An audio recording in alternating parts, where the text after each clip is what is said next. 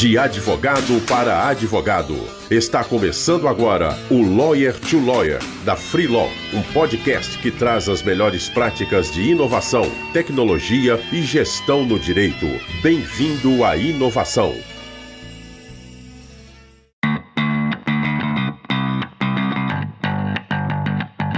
Olá, advogado, olá, advogada. Seja bem-vindo a mais um Lawyer to Lawyer da Free Law. Meu nome é Gabriel Magalhães, estou aqui com muita alegria com vocês novamente. Queria muito agradecer as interações aí nos últimos episódios, muitas pessoas é, fazendo comentários, a gente está até surpreso com a audiência, gente de Manaus, gente da Bahia, gente de Porto Alegre, de diferentes partes do Brasil aí escutando a gente. A gente fica muito feliz aí com essa adesão de vocês advogados. A gente pede para que vocês continuem aí incentivando a gente. E hoje eu tenho um convite especial para vocês aí que estão nos escutando. Quem escutar o episódio aí, marcar a Freeló no Instagram, a gente vai estar tá fazendo repost no nosso, no nosso Instagram. Vamos ver realmente de onde vocês estão escutando a gente. O nosso Instagram é freelaw.work. E hoje eu estou muito ansioso aqui para a conversa, porque eu estou com a doutora Mônica. É, a Mônica ela é advogada, com atuação focada em empresas de tecnologia, em startups e inovação.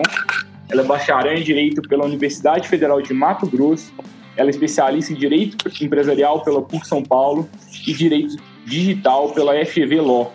Ela é empreendedora e autora do Instablog Advogando para Startups. É um prazer te receber aqui, Mônica. Seja muito bem-vinda. Prazer estar aqui com vocês. Obrigada pelo convite, Gabriel. Eu acompanho a Freeló tem um tempo já. Eu lembro de um dia que eu mandei um e-mail dando um feedback. Você me ligou pessoalmente. Eu achei isso sensacional. É muito legal ver a Freeló crescendo desse tanto. Eu lembro muito daquela conversa, Mônica, que você perguntou pra gente se a gente tinha Instagram na época. E na é. época a gente estava bem no início, a gente ainda nem tinha, nem tinha nenhuma estratégia no Instagram. E eu já te via como referência aí na área, né?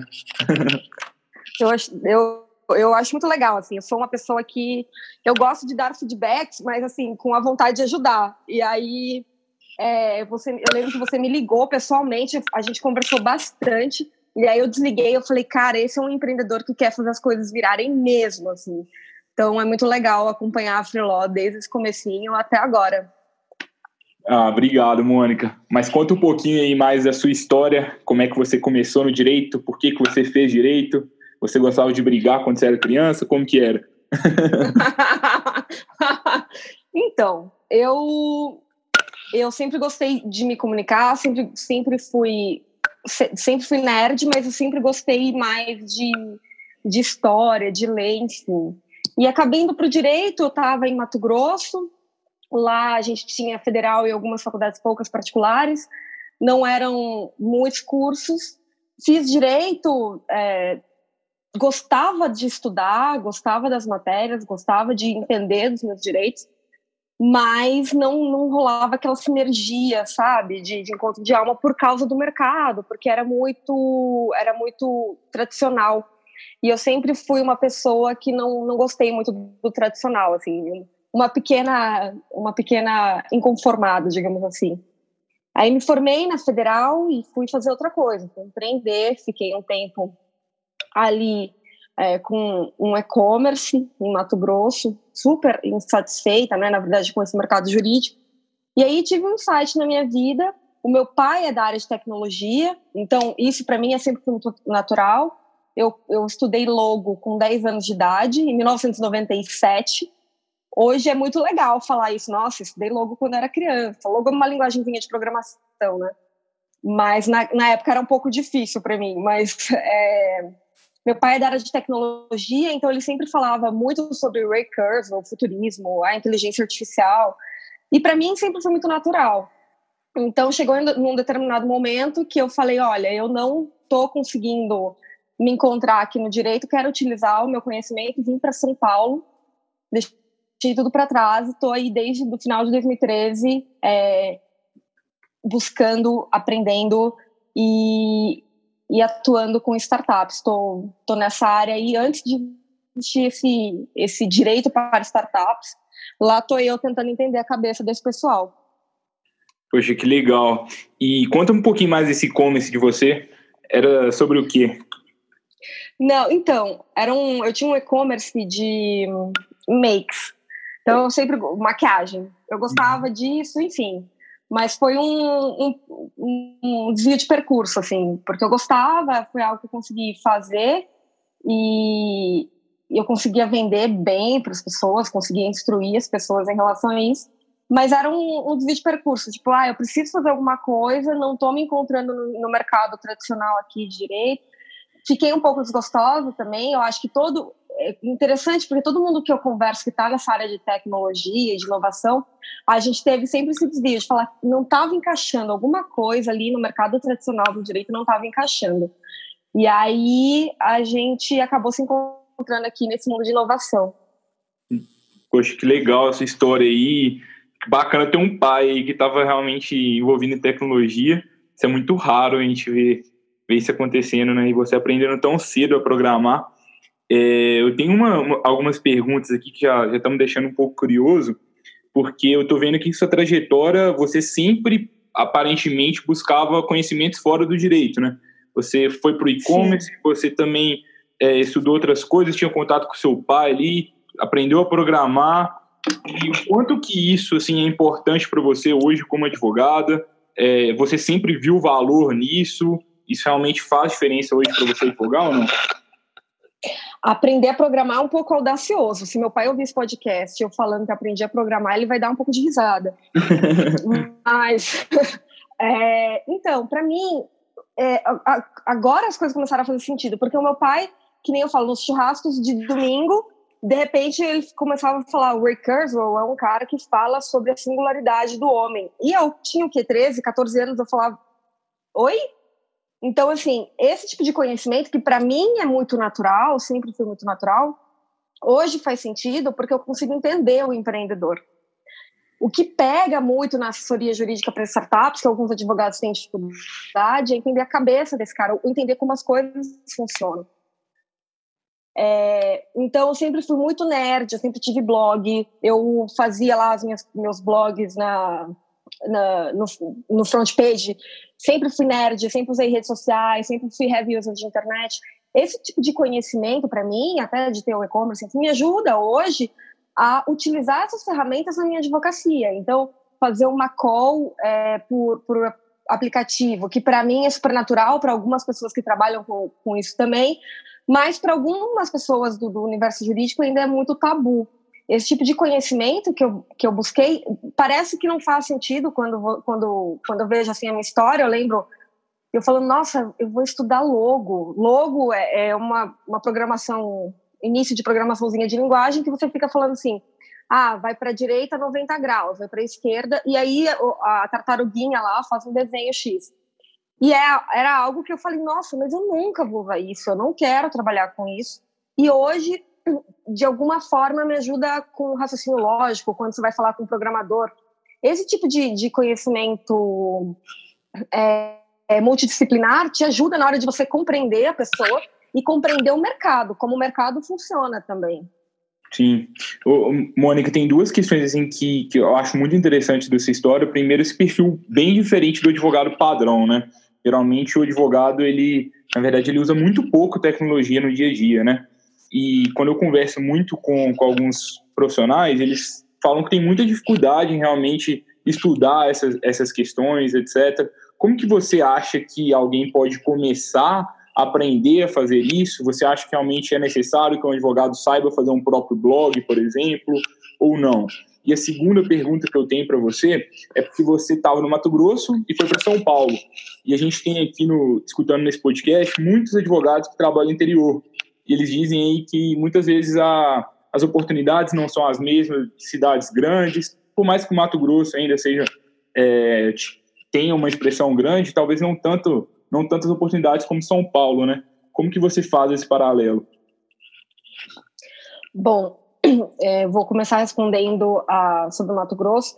Realmente, o que é porque quando eu saí de lá, no começo de 2013, não tinha nada, absolutamente nada sobre startups, esse papo de empreendedorismo estava começando a ganhar mais, mais visibilidade. E aí, em São Paulo, realmente me encontrei. Então, passei um ano indo para evento de empreendedorismo, evento de empreendedores, conversando com esse pessoal, me envolvi com a Liga de Empreendedorismo da PUC, é, e lá conheci muita gente boa, muita gente que que, com quem eu pude trocar, entender esse, esse tipo de essa nova mentalidade, porque antes não se falava tanto. Mas realmente eu vejo que, que assim, a mentalidade aqui, ou, ou a pegada daqui é um pouco diferente.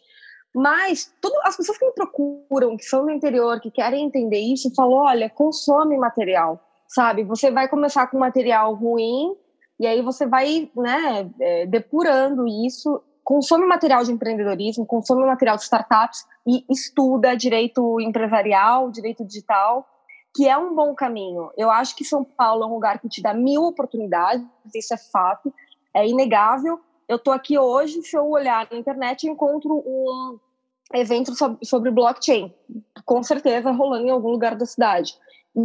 Isso é uma coisa que só São Paulo, eu acredito que talvez o Rio, enfim, mas São Paulo tem. Mas eu não acho que isso é um impeditivo para a pessoa não trabalhar nessa área, não não fazer nada, é, não fazer nada em relação a essa área, deixar as coisas de lado.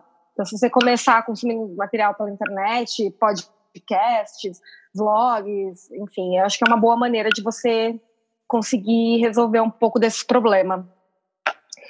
E em relação à tecnologia, é, eu realmente, eu acho que não é importante que o, que o advogado saiba programar. Até porque eu não sei programar. Eu, eu tenho ali na minha bio do Instagram tentando aprender Python desde que eu comecei, né? Desde quando eu comecei. Eu não acho que é fundamental a pessoa saber, saber programar ou fazer um blog, mas eu acho importante que ela tenha uma noção do que está acontecendo. Então, quando você, você, você começa a estudar programação, é, você talvez consegue conversar melhor com o cara, não entender, né? Mas a troca ali com, com, com, o programador, com o dev, fica mais, fica mais, mais clara. Então, eu acho que isso é importante para o advogado. Saber usar as redes, saber se posicionar nas redes sociais, saber é, que o blog, de repente, ele não está tão legal, se preocupar com, com, a usabilidade do blog, como aquilo dali tá, tá se, se o site, se o blog está responsivo ou não está. Eu acho que o advogado não precisa saber fazer, porque de qualquer forma a gente é advogado também. E se a gente for tentar abarcar todas as tecnologias que existem hoje, a gente vai acabar não sendo especialista em nada. Mas eu acredito piamente que a gente tem que pelo menos ter uma noção do que está ali acontecendo. Legal, Mônica, eu concordo muito com, com esse seu ponto de vista. Assim, acho que hoje no, o mínimo que é necessário é que realmente a gente busque outras habilidades, né?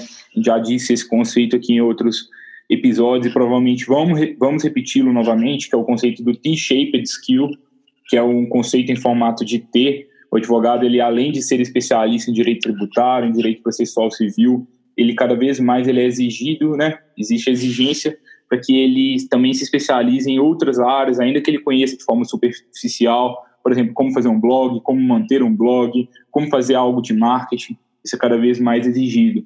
Só que quando sempre que a gente fala isso com, outro, com outros advogados, eles falam assim: "Ah, Gabriel, mas como é que eu vou fazer isso com a correria do meu dia a dia?" E eu queria muito saber como que você faz, Mônica, que o seu marketing ele é muito forte, você é uma das referências nisso. É, e o seu Instagram é muito bacana, o trabalho que você faz lá. Tanto que você começou o trabalho bem antes do, do marketing da Freeló, né? Como eu disse lá no início do episódio. E eu queria saber como que você faz esse desafio aí para conciliar tudo. Então, eu, eu, eu até comentei isso com uma amiga outro dia, que estava me perguntando justamente sobre isso. É, o meu Instagram, na verdade, ele é mais documental. Então, eu documento ali as coisas que eu estudo, as coisas que eu leio, as coisas que eu faço. É, eu acho que eu não sou, talvez, uma instablogger tão, tão é, disciplinada. Eu tento postar ali, olha, eu tô, sou advogada, mas estou estudando estou fazendo um curso de expressão, sou advogada, estou fazendo um curso aqui de futurismo. Eu tento documentar para as pessoas para meio que falar assim, ah, não existe essa mística que todo mundo bota, né? Startups são empresas e eu estou me desenvolvendo dessa forma para chegar onde eu quero. É, a questão do marketing para mim é sempre uma coisa muito delicada porque eu eu tenho muito eu tenho muito zelo pela mensagem que eu estou passando para as pessoas. Então, eu, eu, me preocupo muito com a qualidade do conteúdo. É, então eu sempre tenho as coisas que eu posto ali, eu busco referências, eu não, eu não, não faço posts é, sem checar informações, assim. E eu acho que isso é uma coisa importante para o advogado hoje, né? A gente tem, a gente vê muita gente que, que posta ou que fala as coisas sem checar as informações. Eu acho que isso é válido. Mas se você precisa fazer um marketing e não tem tempo por causa dessa correria, pense em documentar, porque é isso que eu faço, assim. Eu documento falando, olha, estou fazendo tal curso, estou lendo tal livro, hoje aconteceu tal coisa com tal cliente. Eu acho que documentar é uma coisa que vai ser natural, que é mais rápido de produzir e que com certeza vai gerar um ponto de identificação entre você e o público, porque as pessoas vão ver, nossa, olha lá, ele está fazendo. Então, quando eu comecei, por exemplo, eu era eu sou muito tímida, né? Sou muito tímida. Então eu não conseguia fazer stories. E eu falava assim, gente, eu tô aqui tímida, mas tô aqui fazendo esses stories e tal. Aí outro dia eu postei e falei, olha, eu tô fazendo curso de novo para conseguir falar, fazer melhor. O que, que vocês, vocês estão achando? E aí as pessoas naturalmente engajam com você e se, e se identificam com você. Eu acho que o advogado precisa sair ali de um pouco desse pedestal e, de repente, mostrar o dia a dia mesmo como ele é. Legal, Mônica. É, e bacana, né? Porque, assim, aparentemente, é claro que dá um trabalho muito grande, mas parece que você implementou isso na rotina do seu dia a dia, né? E aí diminui bastante o desafio, né? E você já contratou alguma empresa para ajudar vocês? Não, você faz tudo realmente sozinha? E, e por que não contratar? Você aconselharia, aconselharia alguém, por exemplo, a contratar uma agência? Olha, eu tentei contratar uma empresa e não, não funcionou bem, porque na verdade aquele conteúdo é muito íntimo, é muito eu. Então, por mais que fizessem alguns textos sobre, enfim, sobre startups, o meu ponto de vista não estava ali. Daí eu acabava refazendo o trabalho de, de escrever. Enfim, durou um mês. Eu não sei, depende muito do que você se propõe a fazer. Se você vai fazer um, um Instagram pra, para o seu escritório, que é uma coisa institucional, é mais fria, de repente faz mais sentido. Agora, lá eu sou a Mônica. Então, eu, eu falo, eu gaguejo no, nos stories, eu falo, putz, é, sou tímida, não consigo fazer. Então, para mim é importante ter uma, uma coisa muito pessoal ali do advogado. Claro que assim, eu tenho meu Instagram profissional e meu Instagram pessoal. Isso eu divido, porque dentro da minha estratégia, dentro do que eu acredito, não faz muito sentido é, eu postar coisas muito íntimas ali, da, do meu ambiente familiar, etc. Mas o, o, seu Instagram tem que ter um toque muito pessoal, o Instagram profissional. Ainda que seja profissional, ainda que você tenha que manter uma postura, tem que tomar cuidado com o que você fala ali, é importante que você coloque sua impressão digital. Então, se você for falar empresas especificamente para fazer o marketing meu, Mônica, advogando para startups, eu não, eu tentei e não deu certo. Eu tentei um mês e não rolou. Mas se você tiver um, um escritório e for algo institucional, eu acho que, que aí vale a pena. Entendi. Legal, Mônica. E assim, você falou aí muitas vezes que você hoje advoga para startups, né? Aqui no, no nosso podcast a gente tem vários advogados aí que estão ou querendo advogar para startups ou estão advogando para startups, como é o caso da própria Lorena, que foi entrevistada também na, na semana passada. Só que a gente também tem muitos advogados que não advogam para startups. Então, são advogados, ali, às vezes, estão em escritório que advoga para direito de trabalho, direito civil, áreas geralmente mais tradicionais do direito. E muitas dúvidas que eles relatam para a gente é como que esse conhecimento de startup também pode ser útil para eles. Porque para o advogado de startup, é claro que quanto mais ele entende programação, mais ele entende o cliente dele. Mas o quanto que esse conhecimento aí todo que a gente está conversando também é válido para quem não está nesse ecossistema. Qual é a sua opinião sobre isso? Ah, olha só, quando a gente fala de startups, eu, eu vejo, na verdade, um direito. É, direito para startups é o direito empresarial do futuro, digamos assim. Por quê? O que muda basicamente nas startups é o, é o ritmo, são é, é a forma inovadora de, de gestão né? Isso muda, isso que muda bastante. Agora, se você tem um escritório de direito do trabalho, direito tributário, é, como esse conhecimento de, de, de, desse mercado vai te ajudar? É, você vai entender o seu cliente. A gente está falando aqui de em 2019 que tem as startups e tem o mercado tradicional. Para mim, a tendência é que lá na frente o mercado tradicional, as empresas tradicionais se aproximem cada vez mais desse ritmo, dessa pegada, desse modelo de negócio, modelo de gestão das startups. Então, é, a gente fala de, de, empresas cada vez mais. Vou, vou, usar o exemplo de direito do trabalho, por exemplo, empresas cada vez é, cultivando mais essa, essa questão da cultura da empresa. Então, isso impacta de forma muito significativa o direito do trabalho, né? É, o advogado, aliás, eu vou, vou, ampliar, acho que não é nem o advogado, acho que todo profissional tem que se preocupar em entender a dinâmica das coisas hoje em dia. Então, como é muito, muito mais importante você ter uma cultura muito forte na sua empresa do que um, uma política de salários extremamente rígida é, no, seu, no, no, no, seu modelo de gestão. É, eu não sei, eu não sei se eu respondi, mas assim, para mim o, o, advogado dessas áreas tradicionais vai ter que se adequar, porque a gente está falando de como vai, vão funcionar as coisas lá no futuro. E também tem a questão de, de precisar entender como as coisas estão funcionando agora, porque senão você não vai entender o seu cliente e você vai acabar ficando de fora do mercado. Sim, não, acho que, acho que ficou bem claro, sim, é bacana o seu ponto de vista. E tem um, um outro lado, né, que só se a gente pegar o exemplo aí da Mônica e de outros advogados startups que estão estudando questões ali relativas ao dia a dia do cliente, então seja programação, seja algo que realmente eles vivem na prática, para que eles consigam se comunicar de forma efetiva com esses clientes. Da mesma forma, um advogado, às vezes, que trabalha para uma empresa de engenharia, ele tem que entender alguma coisa ali de construção civil é, para que ele comunique de uma forma mais adequada com o cliente. Às vezes, se a gente entende melhor a jornada do cliente e a linguagem dele no dia a dia, a gente consegue fidelizar ele mais, né? Acho que talvez essa é uma mensagem importante que fica. Sem contar que as novas tecnologias estão impactando aí todos os ramos de empresa, né? Eu gostei muito dessa frase que você disse, que hoje as empresas tradicionais elas tão, estão se aproximando cada vez mais da startup com essa cultura aí mais, é, com esse ambiente mais focado em cultura, né? E menos com base em salários. Sim.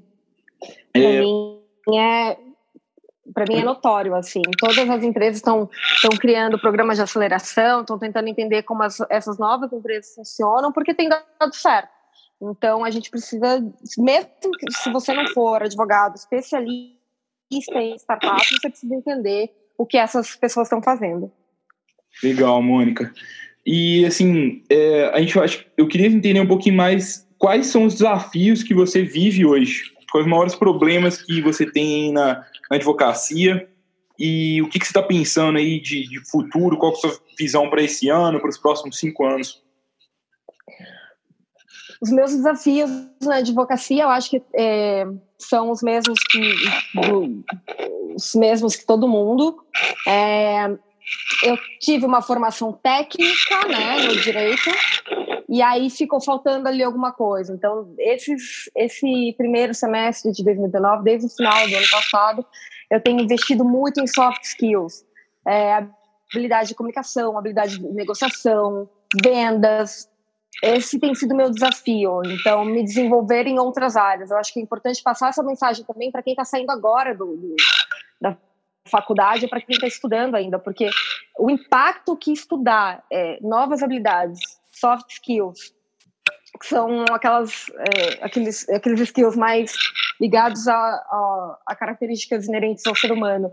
Quanto isso tem sido importante para o desenvolvimento da minha carreira. E, e para o futuro, o que eu quero é ver muito mais mulheres também atuando nessa, nessa área, ver mais gente atuando nessa área e ver que os advogados estão é, com uma mentalidade diferente, uma mentalidade mais colaborativa e, e a gente criar um ecossistema aí de advogados querendo, querendo quebrar esse, esse tradicionalismo extremo que afasta tanta gente dessa profissão que, que é maravilhosa. Assim. Eu sou muito apaixonada pelo que eu faço. Ah, que legal, muito, muito bom quando a gente vê alguém que gosta do que faz, né? E é sempre muito bom ver, ver advogados falando em colaboração. A gente escutou isso aqui também de, em alguns episódios, repetidamente, e eu espero muito que nos próximos episódios os advogados aí que, que vierem compartilhar suas experiências também falem dessa palavra colaboração, que é a palavra do, do século, a gente precisa disso. Quanto mais os advogados se ajudam, mais a gente cresce né, como profissionais e mais a gente consegue aí, é, cumprir o fim social do advogado, que é garantir o acesso à justiça para as pessoas de uma forma mais eficiente. Né? E só um adendo, soft skills, né, que a Mônica disse, explicou muito bem, é, basicamente ele também está relacionado com aquela, com aquela questão que a gente falou lá antes, do T-shaped skill. É, então, muitas vezes a gente tem o nosso hard skill, que é aquele conhecimento técnico, então direito é, empresarial, direito societário, ou direito civil, direito trabalhista. Só que além desse hard skill, a gente tem vários outros soft skills, que são as habilidades de comunicação, de relacionamento, gestão, liderança, e então elas estão cada vez mais sendo exigidas no mercado, né? Então tem muitas empresas fora do direito principalmente que estão contratando mais as pessoas pelos soft skills do que necessariamente pela habilidade técnica. Então é algo que está cada vez mais em voga. E, Mônica, eu queria saber, você usa alguma tecnologia no dia a dia? Você tem alguma ferramenta para indicar para os advogados?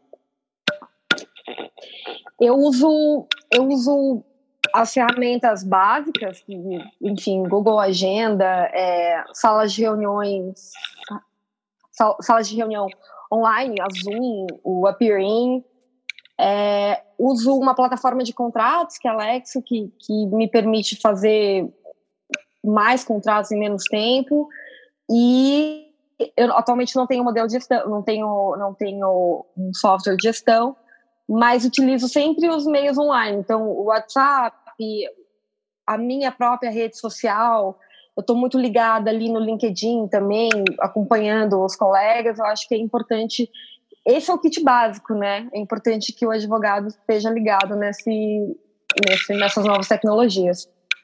Ah, legal, Mônica. Eu queria que você contasse um pouquinho mais da Alexio. A Alexio, eles inclusive são parceiros nossos, a gente é, já visitou eles. É, eles são uma, uma legal tech de São Paulo também, né?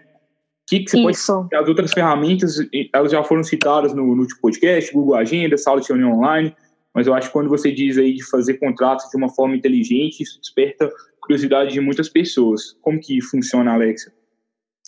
Alex eu acompanho desde o comecinho ali, eu fiz, estudei com o desenvolvedor de produtos dele, e ele falou assim, ah, eu estou criando uma, uma startup, eu tenho uma startup para fazer contratos, te libera um beta. E aí eu fiquei encantada, porque é como se fosse um questionário, né, um formuláriozinho, você vai preenchendo ali com os dados do contrato e no final você coloca, clica em gerar contrato ou finalizar, ele gera o contrato prontinho ali, um contrato bom, um contrato muito tecnicamente é, é, é, correto, apurado, e as alterações que eu faço geralmente são poucas, porque, né, afinal, posso ser inovadora de startups, mas ainda sou advogada, vou querer meter o meu bedelho. mas mas saiu o contrato lá, são 45 modelos. Eles reduzem muito o tempo de criação de contratos complexos, como um contrato social, um acordo de cotistas. Eles reduzem bastante e permite que eu, que eu faça um contrato de forma mais célere e tenha mais tempo até, até para gerenciar aí minhas mídias sociais. É, um, é, uma plataforma que eu vi várias versões deles, é muito legal acompanhar acompanhar o desenvolvimento deles, a criação deles. E, e as perguntas também elas guiam ali o, o, o, até o seu raciocínio jurídico. Te ajuda nisso assim. É uma plataforma excelente. Legal. Para quem tiver interesse a gente vai vai deixar o link aqui para do site da Alexio para vocês estarem acessando realmente é muito bacana a gente conhece bastante também o pessoal de lá Mônica Estou é, gostando muito da conversa com você. Acho que deu para a gente tirar muitos insights, mas o nosso tempo aqui já está já tá estourando. Eu queria saber se você tem algumas mensagens finais para os advogados aqui que estão nos escutando, algum colega aí, ou que está nesse desafio também de, de, buscar uma advocacia mais inovadora, também para aquele advogado que está lá no meio de um escritório que não é nem um pouco inovador. O que, que você tem de conselho para essas pessoas? O que, que elas podem fazer de diferente aí hoje? Olha, é, para quem está querendo entrar nessa área, tá, é, foca mais em entender inovação em sentido amplo, né? Entender essas empresas em sentido amplo.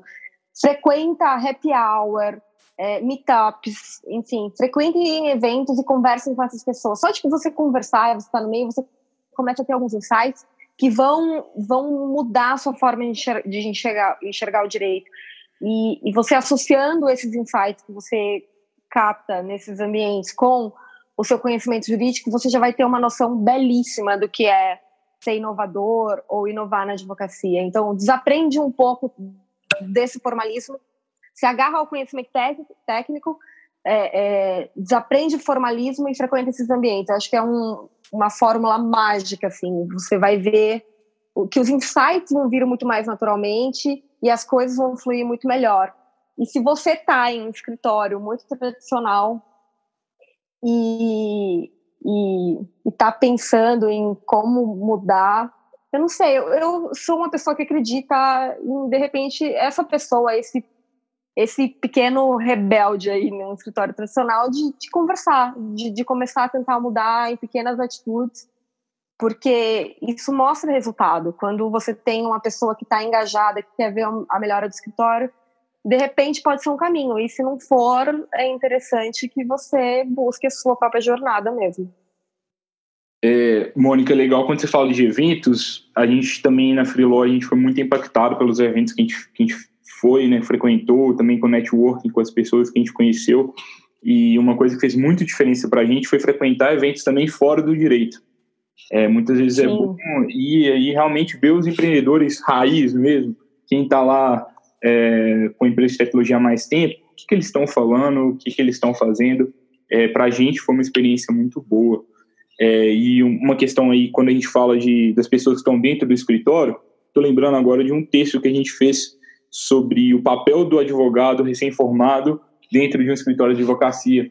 Muitas vezes o advogado recém-formado ele, ele é um refém, né? Porque ele não tem tanta, tanta espaço para inovar, para falar de inovação, mas às vezes essa aí também é uma oportunidade, porque se ele começa a mostrar que a inovação vai dar resultado para o escritório, ele pode ser promovido muito mais rápido.